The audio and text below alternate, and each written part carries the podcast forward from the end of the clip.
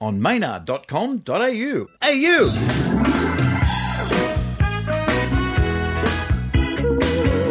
Ladies and gentlemen, I'm just hanging around having a wine with Continental Robert Susz. And this man has been one of the groovers and movers on the Australian and certainly the Sydney music scene for many years. I'm saying dating back to the early 80s, but I'm sure he's going to bring up some time before that. We're in the Suszland apartment. This is where the musical magic happens here, overlooking the cross. Continental Robert Susz, welcome. Welcome you, Maynard. Happy to have you here. Yeah, well, where exactly are we? Explain what this room Well, is. This is a lounge room and it's got lots of junk around, uh, musical instruments. My flatmate plays keyboards, ukuleles, guitars, whatever she can get her hands on. I can play a bit of piano, only to try and come up with some tunes, but mainly harmonica. On an average night, what time's your music get cooking here? Is it early just after the news is on, or is it late after the uh, midnight hour? Well, here, you know, the walls are pretty thin. I have occasionally had a rehearsal here Oh, what? after, which ended with heavy banging on the doors.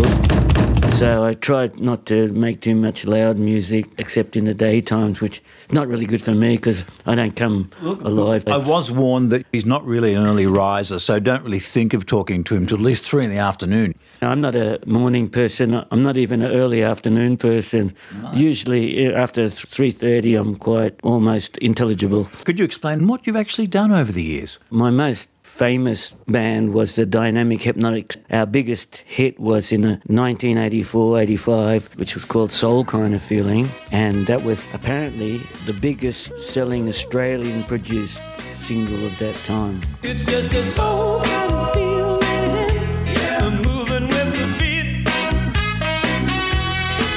It's just a soul feeling. Yeah. Sounding kind of sweet. Not talking about religion, no. Not talking about fashion, no. Not talking about money, no. Not talking about fight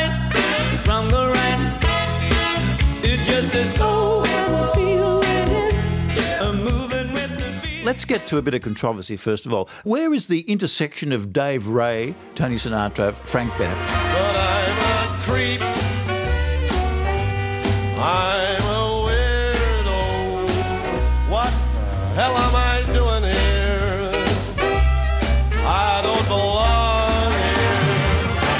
Where's his intersection with the dynamic hepnotics? Was he actually just playing the sax in a film clip with you, or did he actually play some sax with you? I'm sure he's played sax with us on the odd occasion, but our main sax player was Bruce Allen, who was a long time. Me and him with the horn section. For special shows, we got a proper horn section. And- all the time, man. Yeah, I sing. Most of the horn lines were between the singing. I heard these old live recordings. It's amazing how it sounds like a proper horn section. but back to your question, Dave Ray, he would just hammed it up in our soul kind of feeling hmm. video. He had the funky sunglasses on. He's just like that still. We've actually got some questions for you on Facebook. A lot of my friends on Facebook are your friends on Facebook, and I think collectively our friends like taking the piss a bit. One of the most collective questions they wanted me to ask you, Continental Robert Susz, was How's it feel to be a millionaire? I think it's a good feeling.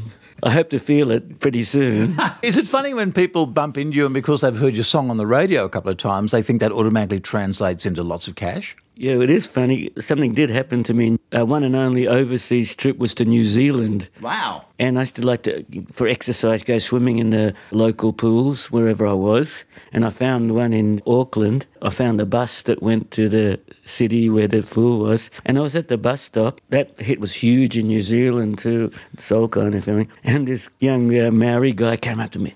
Hey, man, you're Continental Robert. What are you doing at the bus stop? He thought a, a limousine should be coming to get me. How long have you been living in the Cross? Have you been a native of the Cross for many decades? Yeah, probably since the beginning of the 80s. I lived around here in Darlinghurst near St Vincent's Hospital. I had to move out of there because people kept robbing me through the front room of a terraced house, which was the only terrace house in the little building that didn't have any bars on the window. Ah. I remember once my wallet was gone when I woke up and I couldn't believe it. I searched for it for four hours. But then a couple of days later, I was in bed, sort of asleep, you know, it's 10 a.m. or something. And this hand comes through the window Oh no, it must have been early because it was a torch with the torch looking around. Oh, hey? And this guy just ran for it, you know. So he was obviously the same guy. So it was a hot summer night. You, really had to keep your windows shut. Yeah, even if you're there, they don't care. Yeah, must have been late 70s, early 80s when I moved into the area. You'd certainly know the change in the cross now, where it's basically a ghost town on a Friday, Saturday night now because the lockout laws. Uh, Yeah, it is. It's a ghost town for live music these days, but even before the lockout laws, I reckon, once they brought back all the poker machines and things, but it was like the 70s again when I first started, when it was hard to get a live gig because it was all discos and DJs. What year was your first live gig? Probably in 1970, something like that, when I was still at school. It was at St Charles Hall in Waverley. It was a surfies dance. It was run by the nuns. We got 50 bucks for the whole band. Was quite good, 10 bucks each. These days, the whole band might get 50 bucks. You're not wrong there. It's gone back down that way again. And I remember um, felt like the big time because the week before it was Hush playing that same gig, so they would have got 50 bucks as well.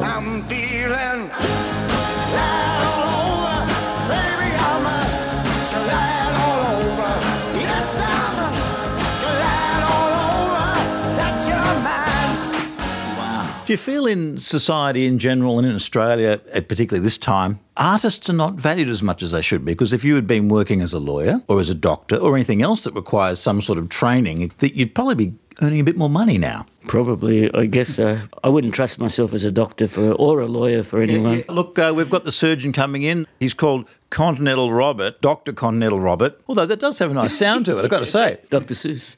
Why the name Continental? Were you really into tectonic plate movement as a child? What's the Continental thing all about? I made it up myself. I thought, well, I was born in Hungary, even I came here, you know, two years old. And I thought, you know, you need some sort of title in showbiz to make you sound out of the ordinary. So I thought, Continental Robert, that sounds pretty classy. I'll call myself Continental Robert, sort of half jokingly, but it stuck.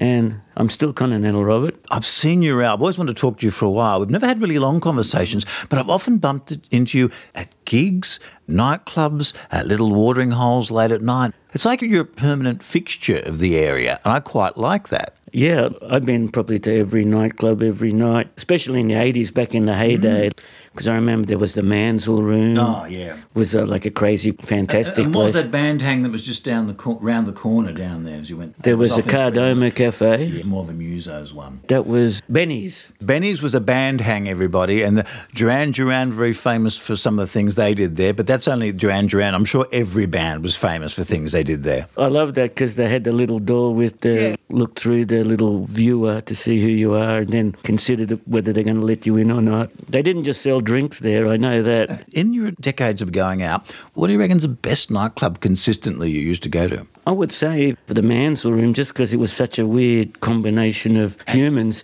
There were regulars that went there uh, that were really into live bands. Of course, you had your natural groupie set, but there'd be people that just love live music. But also, because they had different bands all the time, Hup, it's a sousaphone. Someone going to offer me a million dollars. About I- time. I better shut it.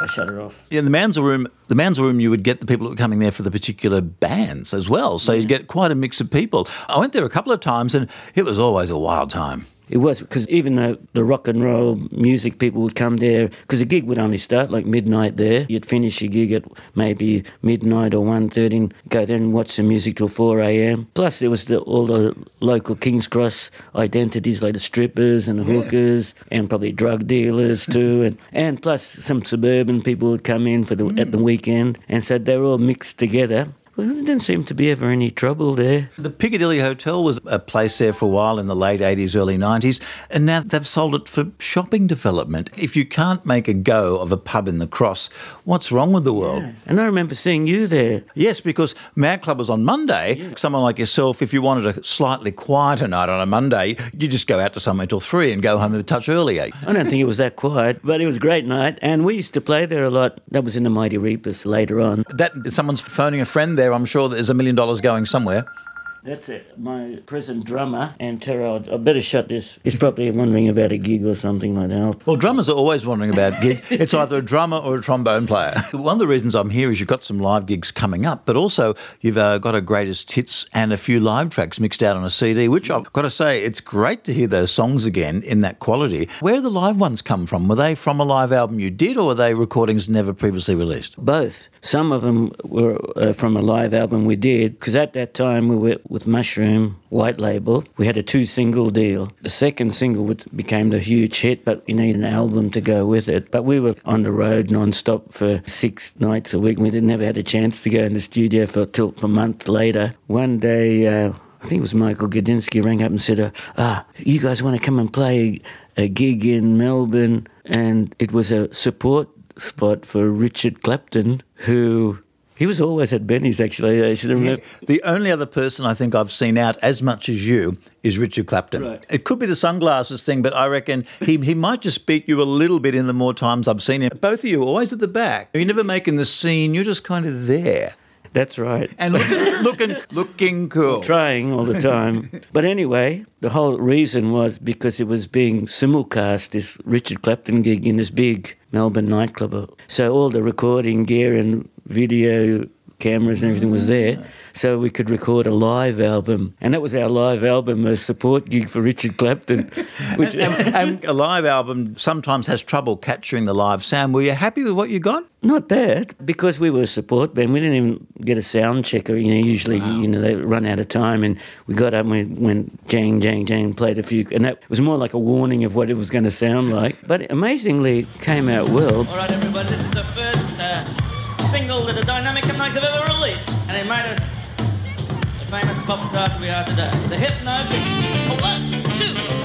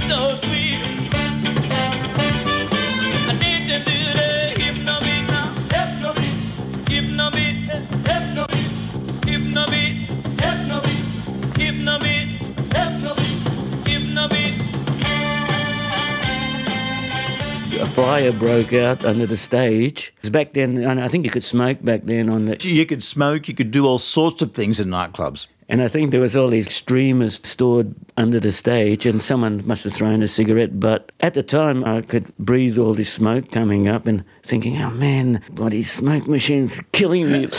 and then I realised only later that it was really a fire; it wasn't a smoke machine at all. In the early 80s, it was actually compulsory to smoke when you went to a nightclub or pub. you'd come through the door and someone would offer you a cigarette, and even if you didn't smoke, you'd just be polite and you'd have it. Then all the smokers that you wanted to talk to, unlike now, they're usually outside and you've actually got to take up smoking to meet them. You could meet those smokers inside the venue much earlier. it was much more convenient. And of course, cigarettes were only, I think they're only two cents each back then too. Well, I never really smoked. You've got the happening voice there. Has there ever been a, a threat to the voice over the years? Six nights a week belting it out, even if you didn't smoke, that's going to. Mainly if I got a flu or something like that. I used to wish with a soul kind of feeling, which was that what everyone wanted to hear, didn't have all that falsetto singing in it. I'm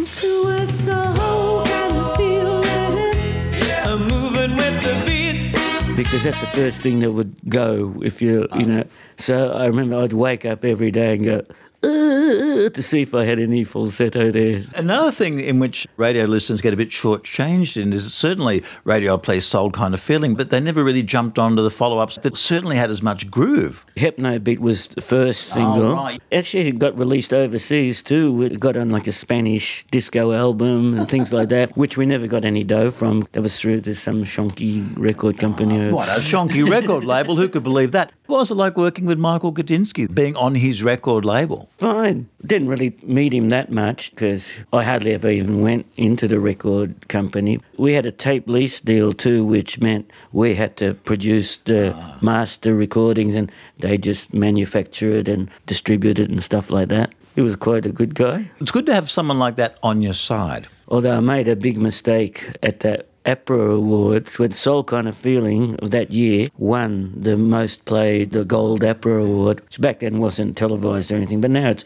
you even get on television if you win that. Oh, so they must be getting a bit short of things to put on television. Exactly. My mistake was you don't know if you're going to win or have to do anything. So I had a few glasses of wine because it's free. They, And they look, bring it around. Look, it's not televised. Tell us about what you oh, did to slight Gudinski. Well, I got up there and had to make a speech, and uh, I thanked everybody under the sun, you know, all the band members and all the people, and blah. everyone except Mushroom Records and, and Michael Gudinski. I didn't mention them at all. That wasn't a good move, I don't think. Did anyone say, yeah, No yeah, one's- yeah. No one's. No one said anything, but uh, the record deal didn't last too much longer after that. Could be coincidence, perhaps. It may be, but yeah. it was a stupid move. I, I mean, I didn't mean. I just forgot. It's easy enough, particularly if you haven't got anything prepared. The other funny thing, we got on Countdown Awards back then too, but we didn't win, but we did a live performance. I was the only one on that whole show, was at the entertainment centre that actually sang live. I remember I had to sing live because we were on Countdown a couple of weeks earlier. And it was for that song "Gotta Be Wrong," which was the oh, single after, and there's a bit of harmonica at the end of it. And somehow I didn't quite in the miming on the show. Oh, I didn't quite get that. started before you had it onto your mouth. Yeah, I didn't have it up to. Every time I find someone,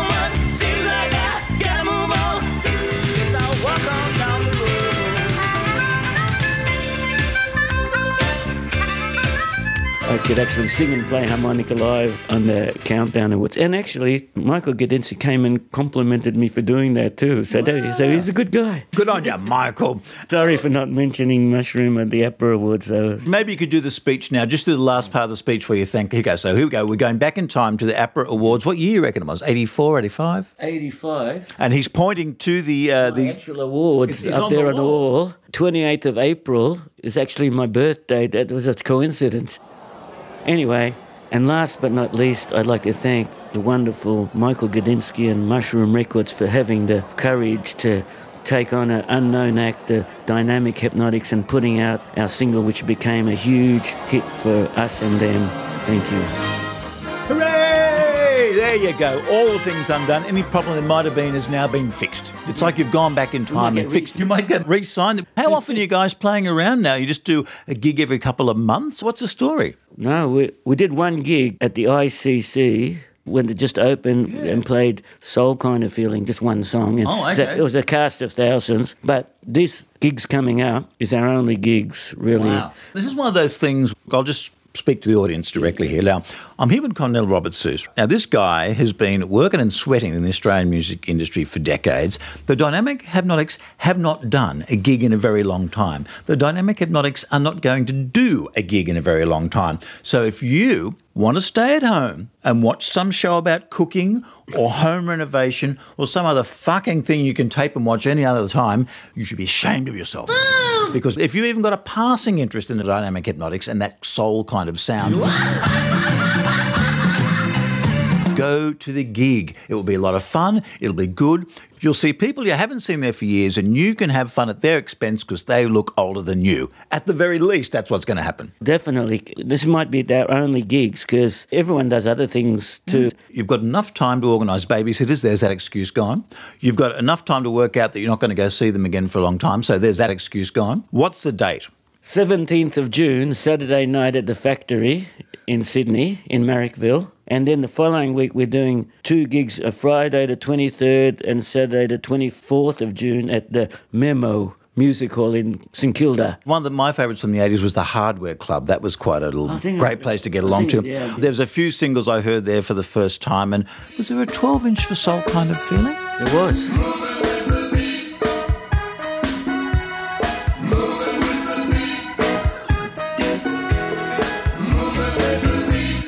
Even Hypnobeat eventually got a 12 inch. How did they get remixed? Did you find a DJ or do it yourself? Well, I didn't have anything to do with it. The first I, I had anything to do with was listen to it on my record player.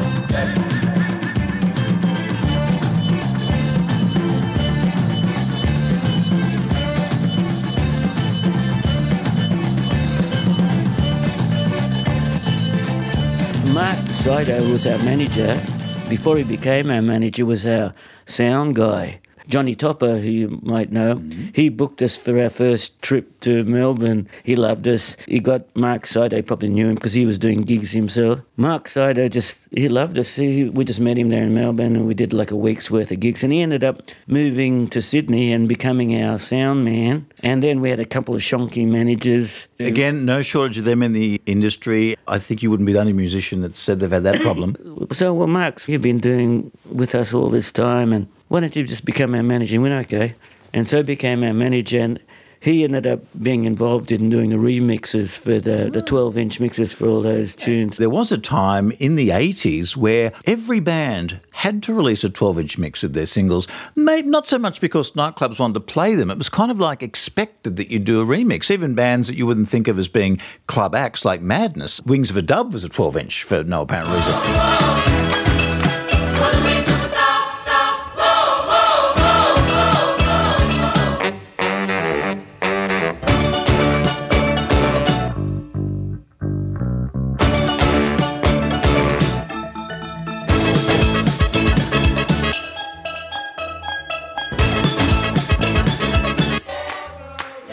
12 inch songs came out of nowhere. Was that the feeling? Is that people wanted other versions of the song to listen to? That would be the only reason, and more like that have where you cut out everything except the drums, and the bass would come in and do all these things and make it more rhythm orientated for the discos and longer. Did Wrong Way to Love, did that also get a 12 inch? Yes, that one too.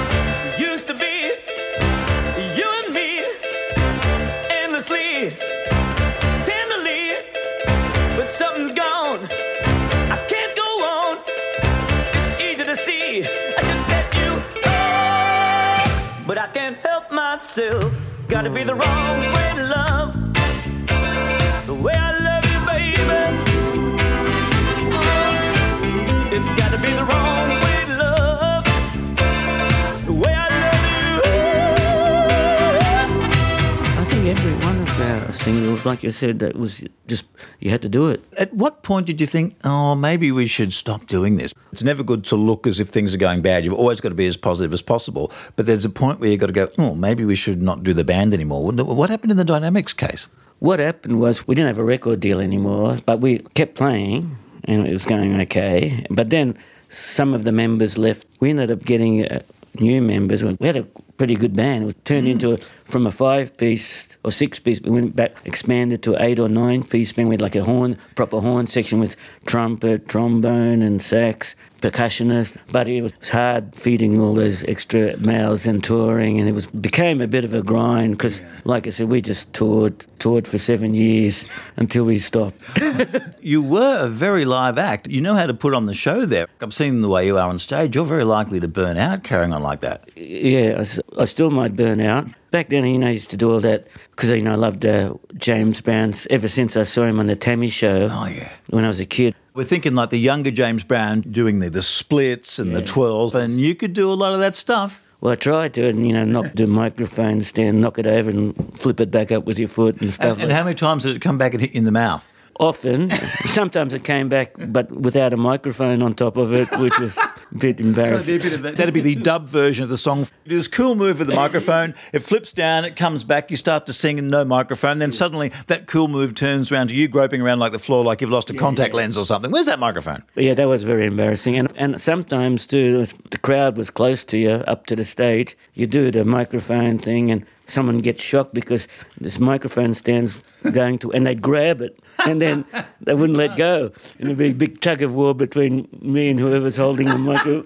Good entertainment. Might be difficult to see from a few rows back. They go, what is he doing when he's, oh, right, he's just there pulling back and forth. I still do the microphone stand thing, but what I'm a bit worried about is the splits. I haven't tried that. The pants are the first thing you've got to worry about. You could pop a hammy without a doubt, but the pants might be able to take the pressure. You had the sexy pants on. Have you got new sexy pants for 2017? I might have to get them. They probably m- mightn't look quite as sexy anymore on me, but get those stretchy ones where That's they right. got a bit of give. You the thing is, with the splits, it's no good just falling down and just staying down on the ground. You have to slide back up. Yeah. Great if you've got a slippery floor. You should be getting in the, the Pilates. Your flatmate's are away at the Pilates now. You should be getting in there doing that training up for this. I've been thinking of it because every gig I had to do stretching before the Yeah, gig as if I'm going to play some sporting event, which was a bit boring doing that while everyone else is just, you know, what they do before gigs. Funny enough, brass players who need their lungs as much as anyone smoking before a gig. That's the thing that always amazed me. Yeah. I'll have to do some stretching, and that's another reason you'd have to come for the, these shows because who knows? I might get down and then they'd have to call an ambulance, and that's the end of it. That's, the end, definitely. The support act, the, the popped hammies. Yeah. Some of your other bands you've been in that I might like to play a bit of music from now. Just got to mention a couple of them there. You mentioned the Mighty Reapers. The Mighty Reapers, that was a, it sort of came out of the ashes of the last version of Dynamic Hepnotics with a Dave Brewer, who's a great guitarist who still play occasionally, but lives over in Perth now. That was a, like a funky blues band.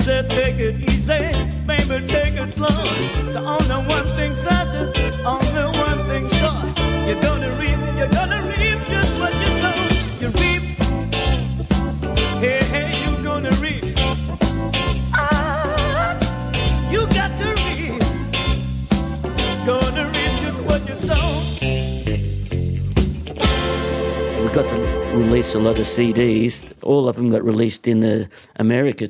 I haven't even been there personally, but CDs have been there. And we got to back up all these US soul blues guys who'd come out back then in the 90s and late 80s. Got to play with some, you know, heroes. People like Hubert Sumlin, who was the guitarist for Howling Wolf, who came up with all those riffs.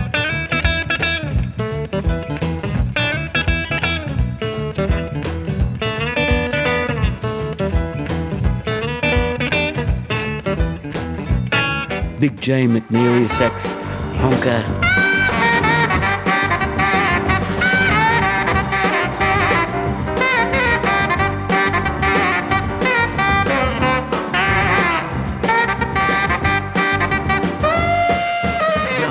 He came out, I had him on the radio show one morning and he, he talked a lot about cooking gumbo. He loved cooking it. He never cooked me any. I, I think he was more on a drinking tour of Australia, I think. We made a CD with him too, a live album. All that wine is gone. All that wine is gone. Oh, Jerry, all that wine is gone. All that wine is gone.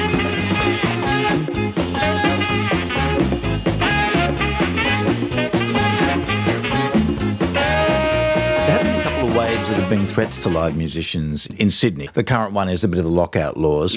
Before that, the whole thing that poker machines came in because people going to pubs had a different agenda, and the pub needed to get people in there. And to get people in there, you would have a band on or some sort of music or entertainment. Where once they got poker machines, well, obviously they would lose a room to the poker machines, which could have been the live venue in some cases, but they didn't have to try as hard to get people to the pub to earn money. That's right, because then you can lose all your money on the poker machines as well as drinking it. And probably both of those acted well together. The more you drank, the more you thought you could get some more money out of the ATM. And I had one go at gambling during the dynamic How'd hypnotics days. Good in the end. Not- it, the whole band was a gamble. Yeah, what that was a gamble. But I remember we played at the Gold Coast, Jupiter's Casino, and we went there just after a gig, and I, I decided to play roulette wheel. Continental Robert is really taking his nickname to heart here. He wants to be Continental. You wanted to be James Bond. You wanted to be Continental James Bond. I did. Thought, uh, play roulette. That's pretty like sexy, and people be watching. And Did you have a tux on, man? I might have had a suit on. In about five minutes, or maybe even less, I was minus two hundred dollars down. You know, back then, believe it or not, our weekly we were on a wage. Would have been about 200. Exactly. Yeah, And that paid your rent, that paid everything. Yeah. paid everything. I decided, well, double or nothing. Whoa. I was shaking, sweating. Like I think I just chose black instead of red or whatever you. And it came on the right one. So that was my end of my gambling career. I, I think I came out a dollar fifty ahead and staggered out of the Jupiter's Casino back to the safety of my hotel. Well, not my hotel room. Um, we always had to share with two or three of the other band members. And there is your moral lesson from Planet Maynard for today. Just think about that, folks. Because that's a lot of money in those days, people. You can hear the soul influences in your song. Is there one particular song that would have influenced soul kind of feeling or wrong way to love? Is there one style or one artist? like you said, I had a lot of heroes from blues guys to soul guys. I remember for soul kind of feeling, there's a Solomon Burke song that I just started listening to. I said, oh man, that's a great feel. I want to do a, a song that sounds like that. So I had this little funny little organ in Any my idea what the song title was? up tempo,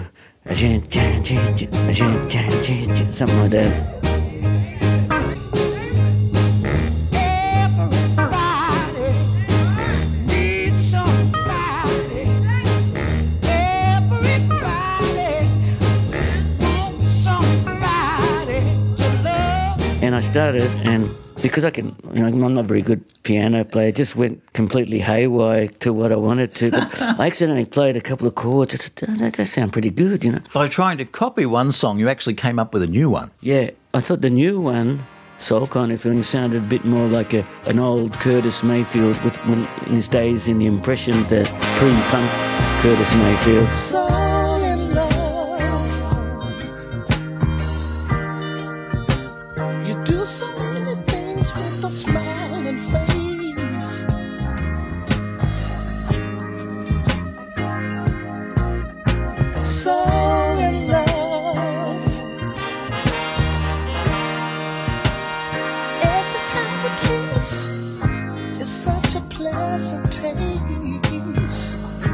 more like a sort of melodic soul tune. And I thought, wow, this sounds like a proper kind of soul song to me. So it was a complete accident, really, just by me putting my finger in the wrong spot a couple of times on the keyboard and making a, a wrong chord that was actually a good chord. Uh,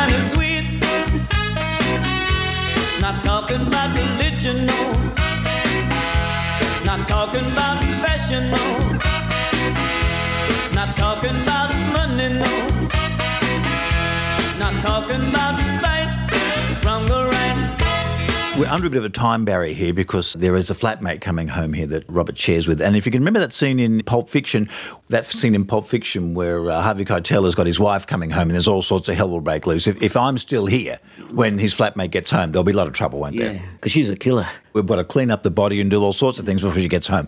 But we do have time to go to listeners' Facebook questions. Mm. That's right. I put out on my Facebook if you've got any questions for Continental Robert Susz. You didn't ever think we'd going with incontinent Robert Susz. That's an old joke. Well, look, it's an old interview. Some of the band members used to say, well, when you, at the end of your career, people be calling you Incontinental Robert. Oh. Yeah, it's getting quite pretty Well- close, though. Well, you should have done the James Brown thing and docked the money for saying that. people showing up late. If you're late, you're going to get fined fifty dollars because we were going to do these big gigs and people couldn't be found. It was in the end, I was the only one ever to be fined. What happened to you? I missed the whole gig. This was in the eighties, and uh, I was at the airport in Melbourne, and we had a gig in Canberra.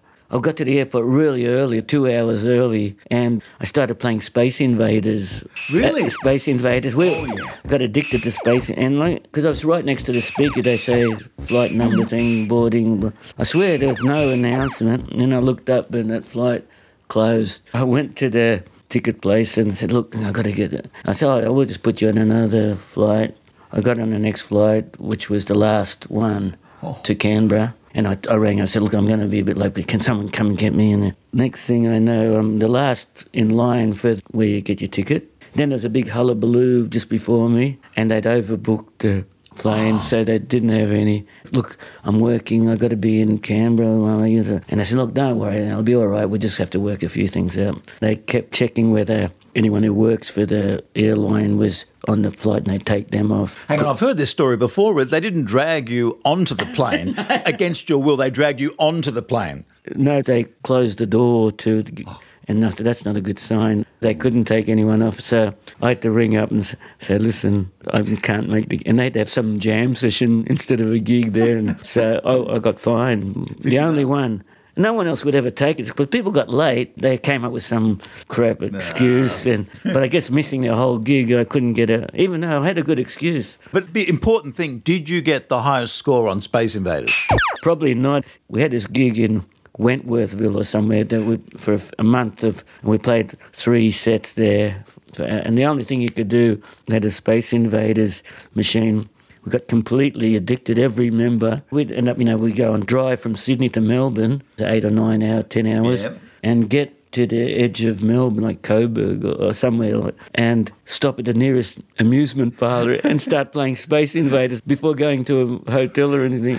Did you gang ever get that thing where you'd, you'd sticky tape a 20 cent piece to a bit of cotton and if you if you dropped it down enough that and you could actually touch the lever and activate it and get yourself a whole stack of games? Never thought of that. At Time Zone, we got into that. And did they ever get caught? Uh, no, but they would have been finding lots of 20 cent coins in there with a bit of sticky tape on them. We've got a few smarty people here that ask some questions. Ridju, who is uh, so brave, he's got a picture of a dog as his ID. Look at that. Look, go. Maybe that's him. Maybe. Well, there's a dog riding in. It said, Who are you? But you've already answered that one on Facebook. You wrote, I'm a millionaire harmonica player. What else have we got here? Neil Hume, and he wants to know, Why are you called Continental? You explained that because he was trying to get acceptance, Neil. From an early age, I thought you need some kind of gimmick, some kind of title, some to make you extra in showbiz. Adam Connor wants to know, Have you ever felt intercontinental at all? I've been back to Hungary a couple of times. Like, that's intercontinental. And uh, Singapore, played there a bit. The Dynamic Hepnotics, the only place we went was New Zealand. Well, you're slightly intercontinental, but if you were called intercontinental, Robert, people would be ringing you up to make bookings, so it's probably not a good thing. Yeah. Well, no, I wouldn't mind some bookings in the intercontinent. Well, oh, and Frankie Lee, she wrote something about there being two Roberts in the band. Robert Brooks, two Roberts, and is that why Intercontinental was the reason? You know, Robert Brooks was in uh,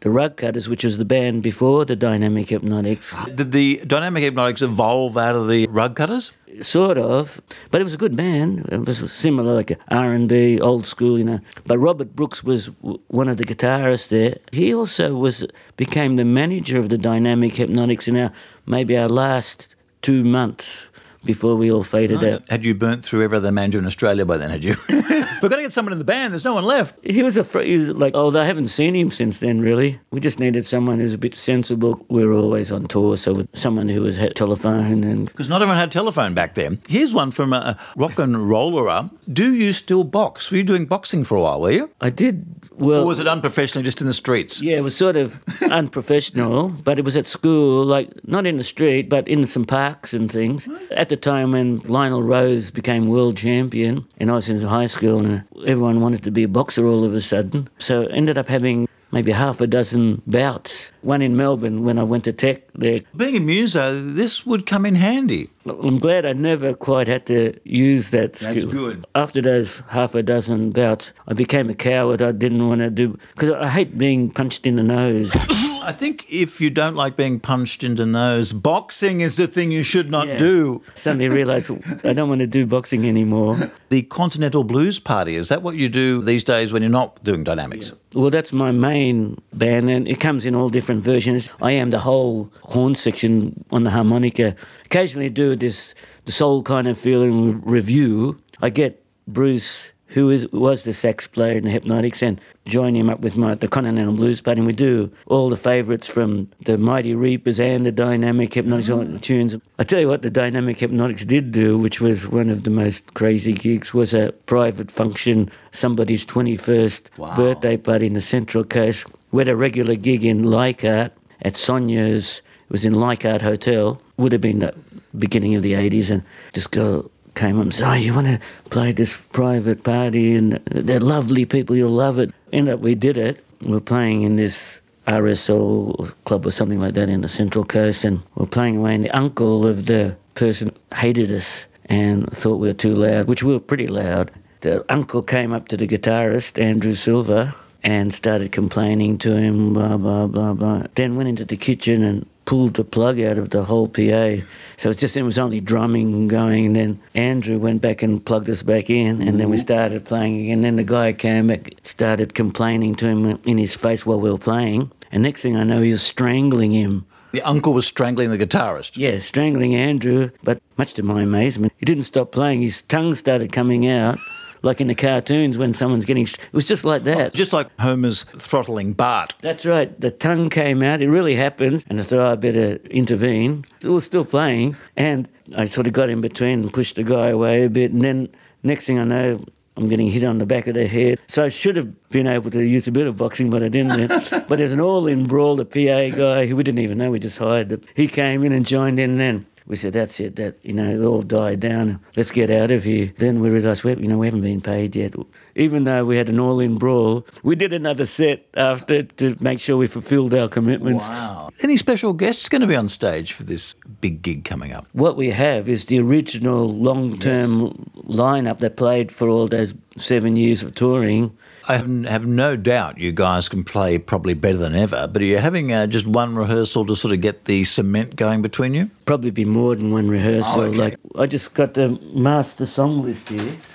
That was our master. It's got about 160. So, so this would be the 160 songs you could play, and you would and you'd pare that down to 20 or 25 you'd need for a night. we could do six nights in a row without playing the same song twice. That was my claim to fame back then.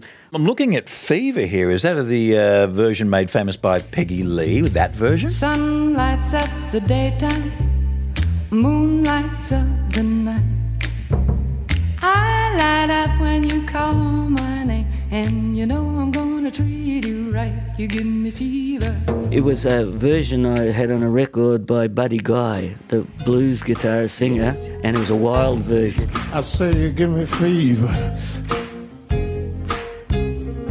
Fever in the morning, child, fever through the night. Jay, come here, man. I wanna do you. I wanna hear you. I wanna hear you. I wanna hear you.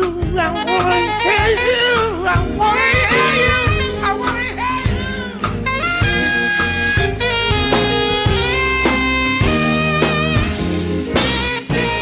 Great. You've even got Shout. We did a terrible version of Shut Up Monster, but we didn't do that for very long. But You know you make me wanna shout, kick my heels up and shout, throw my hands up and shout, throw my head back and shout. Come on now, don't forget to say you will. broke into a reggae beat for a little part of it. The only style of music I've never seen you guilty of is ska. You have ever been into ska? That would be like My Boy Lollipop.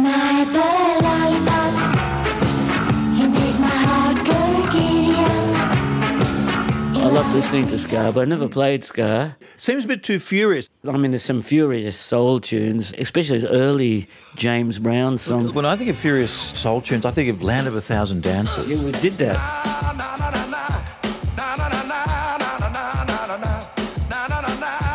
Somebody to help me say it one time.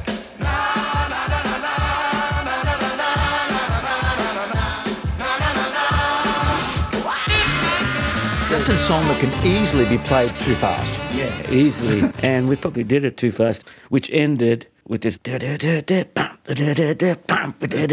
which every pump I was did the splits. Bang, bang, bang, doing the splits. That's probably the only way to finish. In fact, you couldn't actually do any more after that, probably. Probably couldn't. In the T.A.M.I. show, he did that night train.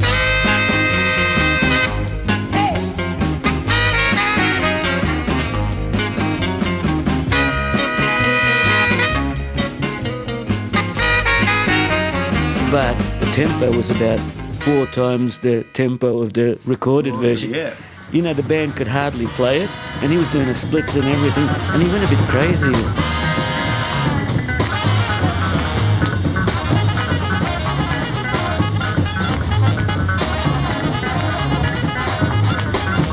But it was just such a wild night train. Boom, time for night. I can tell you're really pumped about these gigs. Continental Robert, back in the day, was there a distinct difference between the Melbourne and the Sydney audiences? Melbourne audiences have always been cool, a bit more cultural, a bit more arty. The Sydney people like getting their piss on and having a wild time in the heat. Nothing wrong with both those approaches, but there's a bit of a difference. I think so, yeah. I think it was a bit hipper in Melbourne. Just generally in the art, where Sydney is well mainstream, hard sell everything. For example, like the we'd be playing in Sydney. We had a residency at the Sussex Hotel, which Oh, yeah, doesn't yeah. exist anymore in mm-hmm. Sussex Street. And we were the, the blues soul band that played there. And the woman, the publican Stella, she got murdered. Anyway, she loved us. We played Monday night. It'd be $1 to get in. And on a good night, we'd make $6 each. Then we went to Melbourne. We played in crowds everywhere, and they loved it. It's a different kind of music. Yeah, look, I, I, think, I think Melbourne, they're a bit more used to going out, partially because the weather's bad. So if you're going to wait till the weather gets better in winter, you'll never go anywhere. Yeah. And yeah. the pubs were all set up for band. They had PAs yeah. in there, whereas in Sydney you had to drag your own PA. And everyone dressed to the T. Speaking of dressing, why do you always wear your sunglasses, even at night, by the way? Well, because, you know, I'm Continental Robert. Yeah. And that's the only answer you have to give. As long as you don't bump into light poles, it's not a problem wearing them at night, is it? They are prescription glasses Oh, too. there's that- So well, I have to wear glasses, but when you look at them, they look like dark glasses. Hmm. I remember some guy got a- aggravated with me walking in the street, and he grabbed them off my head. Oh. He was a big Islander man, so oh, and he put them on, and he went. He took a, a double take because he just realised he was like what I see without the glasses on. Ah, so And he put them on thinking these are just sunglasses. No, And he- they're not. He was very nice. He apologetically gave them back to me. He probably thought I was blind, you know, which I am, sort of semi-blind. So people get aggravated, and I can understand why oh, the dickhead's wearing the sunglasses. Well, I don't care. The answer you gave me is the reason I thought you were wearing them. He's wearing them because he's Continental Robert. I, gee, if I could get away with that, I would. But he's Continental Robert. He can get away with it. Most of the time, actually, you know, a lot of old Hungarian men I've noticed they wear sunglasses. Maybe because they they forget to take them off. And I've done that too. And I walk into a place and I, I forget I'm wearing them because it, it was daytime when I left home and nighttime when I get somewhere. I'm always wearing the glasses. What's the longest time where you walked out the door to have a night out and the longest time you came back? Were you ever gone for like three days? No, I might have been gone for just over 24 hours at the most. I get very sleepy and then I sleep like for 15 hours. That's part of the reason I wake up three o'clock in the See, he gets up in the morning, he puts his sunglasses on because there's just a chance there might be daylight somewhere in the house, just somewhere, and he doesn't want to take that risk. Yeah, I hate that. I think I've got block out curtains most windows now. Have you gone with the alfoil, the Elvis method, but putting alfoil all over? I have to try that. That's Because the alfoil also reflects the sun a bit, so you don't get the heat coming in like you. Yeah. That's yeah. a great idea because it gets really hot here. Although everyone can tell from outside which room is yours because the alfoil, but you get the reflected heat out. Tomorrow. tomorrow it's all I'm gonna go there. get There'll, it. there'll be some renovation in the uh, the Suszland bedroom tomorrow. What's one of the most inspiring soul songs that many of us might not have heard? A bit of a rare groove one that you'd like to pick out as going. Now, this is something that deserves to be heard more of. You know, but there's so many. One I love that I've started doing because it's so crazy. People love it. Ramblin' Rose. Love is like a rambling rose. Person I never heard of before. Ted Taylor. It sounds like a nice, sweet love song, but it's a killer.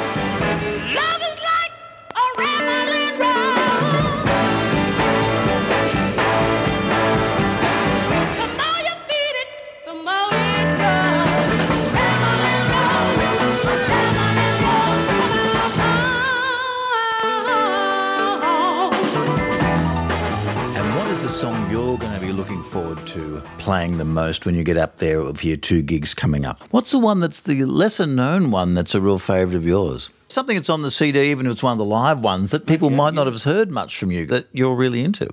Junior Walker and the All Stars, we did a version of Things I Do for You. It was a Motown artist, but sounded like more like a Southern Soul type saxophone player and wild singer. He'd always have a big riff in his song, and this is one of them Love is Like a Ramble. the Things I Do for You.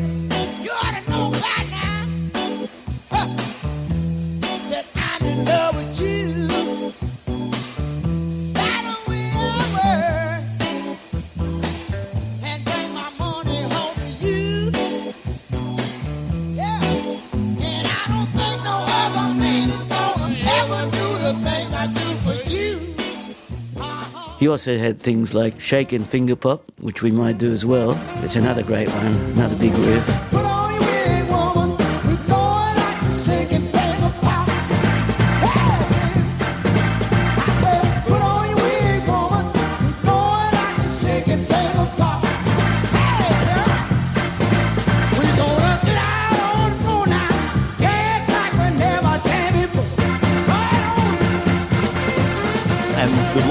Recording of this, where did it come from?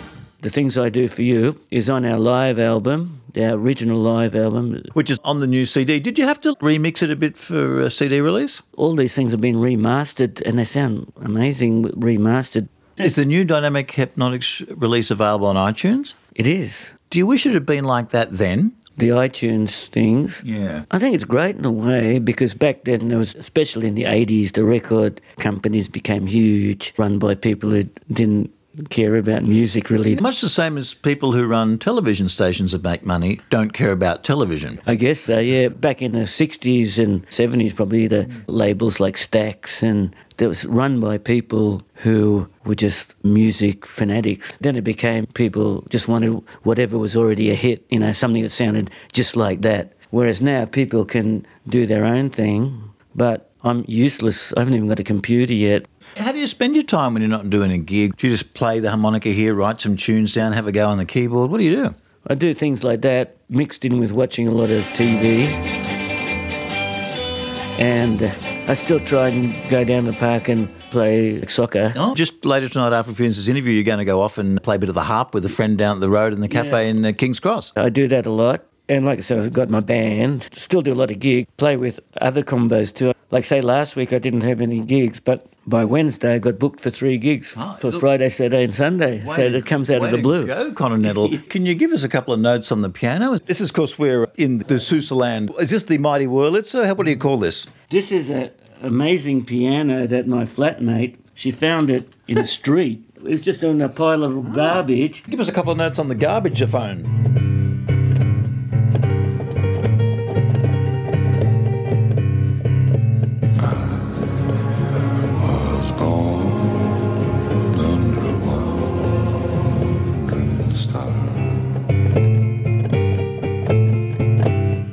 That's pretty good. It wasn't supposed to be, but like I tell you, things come out different when I try and play. So, how do you write the stuff? Because you don't do anything electronically there. Are you trying to write just chords and remember how it sounded? Well, yeah, I can write chord charts, but I can't read music. In my heyday, It's called that because he'd walk down the street and people would go, Hey, yeah, why are you wearing sunglasses?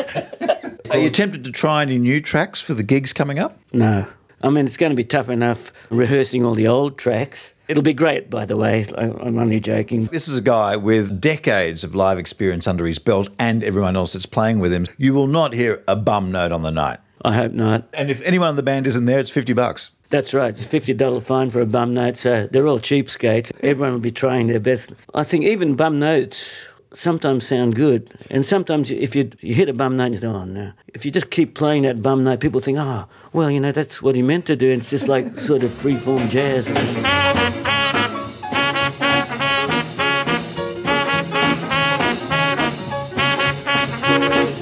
You in Sydney and we'll see you in Melbourne on those dates. And we'll go out with that live track that you picked from your CD, which is available now on iTunes and in an actual CD. And if you buy it, it's actually got Dynamic Hepnotics artwork that you can put up on your wall in the CD. That's right. And it's the guy who used to do our original artwork way back in the 80s, Simon O'Leary. He was, he was my buddy because I used to work with him for a while at Hanna-Barbera Cartoon Company. Did you draw Penelope Pitstop? The perils of Penelope Pitstop. I'll get you, Penelope Pitstop. No, I did, but I did Undercover Elephant. You are just making that up, Continental no, Robert. That's, no. that's not a real thing. Undercover fucking elephant. Here's the nearest telephone pole undercover.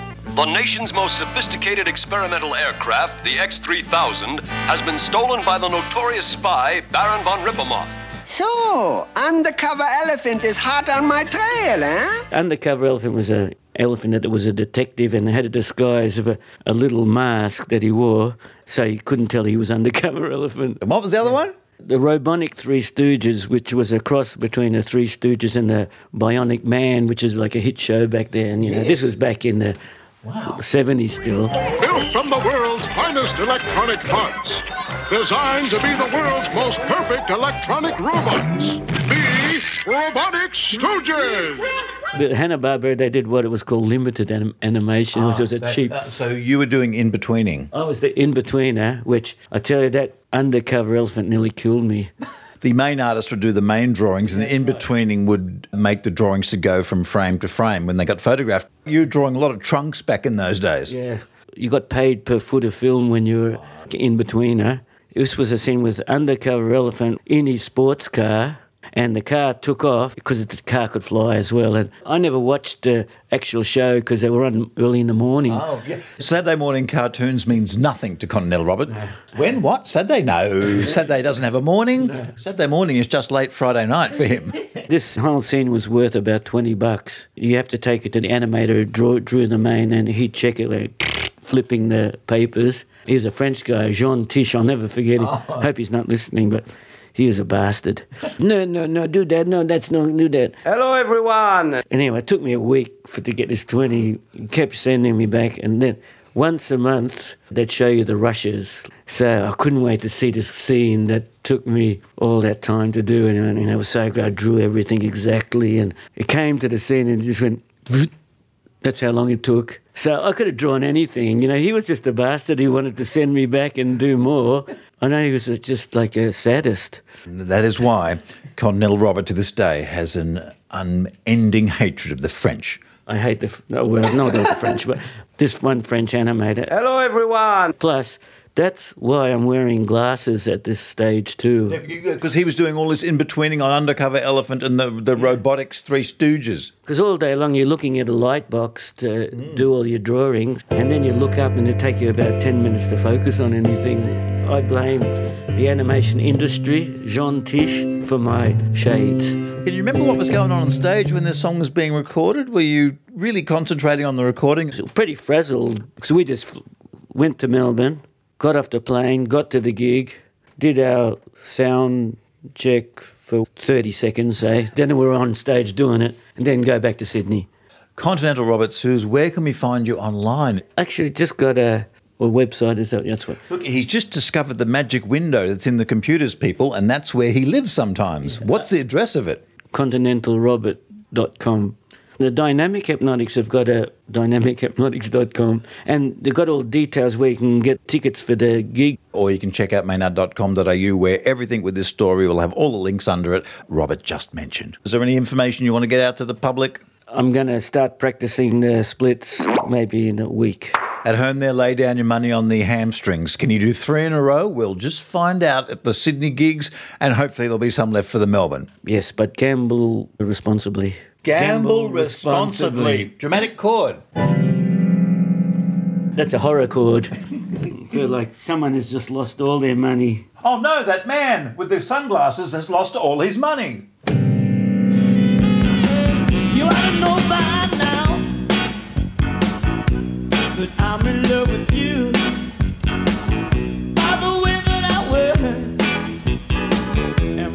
money home